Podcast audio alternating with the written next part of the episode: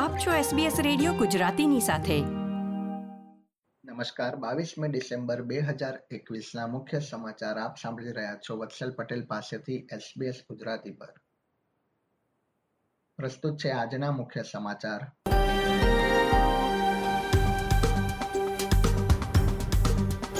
ઓસ્ટ્રેલિયામાં કોવિડ નાઇન્ટીનના દૈનિક કેસની સંખ્યા બે લાખ થાય તેવા અનુમાન બાદ વડાપ્રધાને તેની શક્યતા નકારી. ક્વિન્સલેન્ડમાં માસ્ક પહેરવાનો નિયમ ફરીથી લંબાવવામાં આવ્યો. અને ન્યૂ સાઉથ વેલ્સમાં કોવિડ નાઇન્ટીનના રેકોર્ડ ત્રણ હજાર સાતસો ત્રેસઠ કેસ નોંધાયા.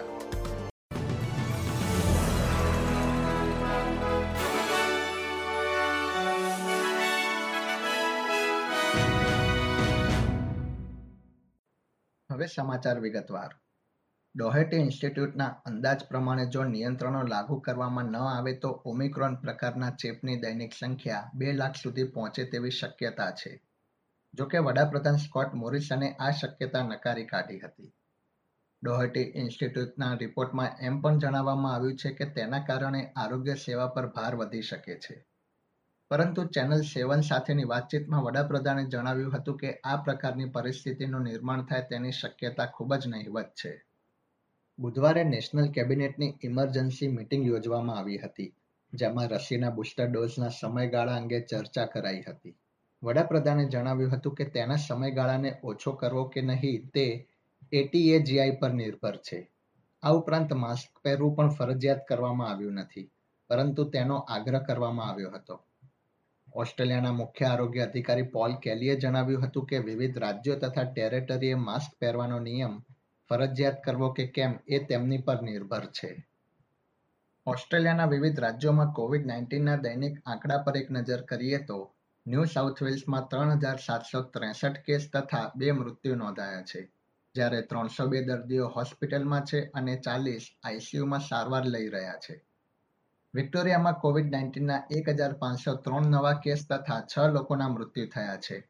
જ્યારે ત્રણસો ચોરાણું દર્દીઓ હોસ્પિટલમાં સારવાર લઈ રહ્યા છે. તો સિત્તેર દર્દીઓ આઈસીયુમાં છે. ટાસ્મેનિયામાં કોવિડ નાઇન્ટીનના નવા બાર કેસ નોંધાયા છે. ઓસ્ટ્રેલિયન કેપિટલ ટેરેટરીમાં અઠ્ઠાવન, તો ક્વિન્સલેન્ડમાં એકસો છ્યાસી નવા ચેપનું નિદાન થયું છે. New South Wales, Victoria, Tasmania, Queensland તથા ઓસ્ટ્રેલિયન કેપિટલ ટેરેટરીમાં ટેસ્ટિંગ સાઇટ્સ પર ભારે ધસારો જોવા મળી રહ્યો હોવાની માહિતી પ્રાપ્ત થઈ છે. રિટેલ વેપારીઓ કોવિડ નાઇન્ટીનના રેપિડ એન્ટીજન ટેસ્ટની ભારે માંગને પહોંચી વળવા અસમર્થ છે.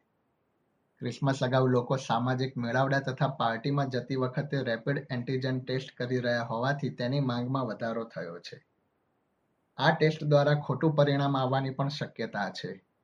મેડિકલ ડિવાઇસ કંપની ગાર્ડિયને લોકો યોગ્ય રીતે ટેસ્ટ કરી શકે તે માટે એક એપ્લિકેશન પણ ડિઝાઇન કરી છે. કંપનીના ચીફ એક્ઝિક્યુટિવ ગ્રેહામ ગોર્ડને જણાવ્યું હતું કે આ એપ દ્વારા ટેસ્ટનું પરિણામ પણ વહેંચી શકાય છે. ઉલ્લેખનીય છે કે તે વ્યક્તિએ નિયમોનું ઉલ્લંઘન કરતા દક્ષિણ તાસ્મેનિયામાં ત્રણ દિવસનું લોકડાઉન લાગુ કરવાની ફરજ પડી હતી. તેણે સમુદાયમાં સમય પસાર કર્યો હતો અને ત્યારબાદ તેનો કોવિડ રિપોર્ટ પોઝિટિવ આવ્યો હતો. એકત્રીસ વર્ષીય પુરુષ પર જાહેર આરોગ્યના નિયમોનું ઉલ્લંઘન કરવાનો આરોપ મૂકવામાં આવ્યો હતો. ક્વિન્સલેન્ડમાં માસ્ક પહેરવાનો નિયમ લંબાવવામાં આવ્યો છે. રાજ્યમાં આજે કોવિડ નાઇન્ટીનના નવા એકસો છ્યાસી કેસ નોંધાયા બાદ આ નિર્ણય લેવામાં આવ્યો હતો. આવતીકાલે ગુરુવારે સવારે પાંચ વાગ્યાથી સિનેમા, થિયેટર્સ તથા હોસ્પિટાલિટી સ્ટાફે માસ્ક પહેરવું પડશે. રાજ્યના પ્રીમિયર પૈલાશાએ જણાવ્યું હતું કે સોમવારથી બે લાખ સત્તાવન હજાર લોકોએ ક્વિન્સલેન્ડમાં પ્રવેશ કર્યો છે. રાજ્યમાં સુપરમાર્કેટ્સ, દુકાનો, જાહેર વાહન વ્યવહારમાં માસ્ક પહેરવું અગાઉથી જ ફરજિયાત છે.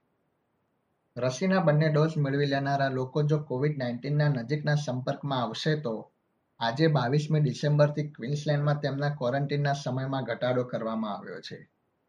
રાજ્યના આરોગ્ય વિભાગે જણાવ્યું હતું કે તે લોકોએ ફરજિયાત સાત દિવસ ક્વોરન્ટીન થવું પડશે. મુખ્ય આરોગ્ય અધિકારી જોન ગેરાડે જણાવ્યું હતું કે તેમને જો લક્ષણો હશે તો પહેલા અને પાંચમા દિવસે ટેસ્ટ કરાવવો પડશે.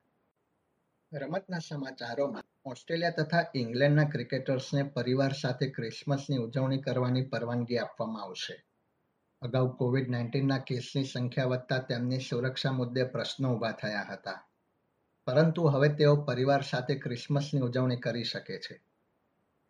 ઉલ્લેખનીય છે કે ઓસ્ટ્રેલિયાના કેપ્ટન પેટ કમિન્સને કોવિડ નાઇન્ટીનનો ચેપ ધરાવતી વ્યક્તિના નજીકના સંપર્કમાં આવ્યા બાદ એડિલેડ ખાતે રમાયેલી બીજી ટેસ્ટ મેચ ગુમાવવી પડી હતી.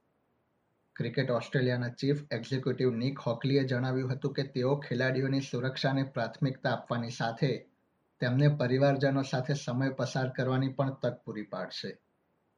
તમામ ખેલાડીઓ ત્રેવીસમી ડિસેમ્બરે ફરીથી મેલબર્નમાં ભેગા થશે અને છવ્વીસમી ડિસેમ્બરથી શરૂ થનારી બોક્સિંગ ડે ટેસ્ટ મેચની તૈયારીઓનો પ્રારંભ કરશે. હાલમાં ઓસ્ટ્રેલિયા બે જીરોથી શ્રેણીમાં આગળ છે. જો મેલબર્ન ખાતે રમાનારી ટેસ્ટમાં ઓસ્ટ્રેલિયાનો વિજય થશે, તો તેઓ એસી શ્રેણી જીતી લેશે. આ પ્રકારની વધુ માહિતી મેળવવા માંગો છો?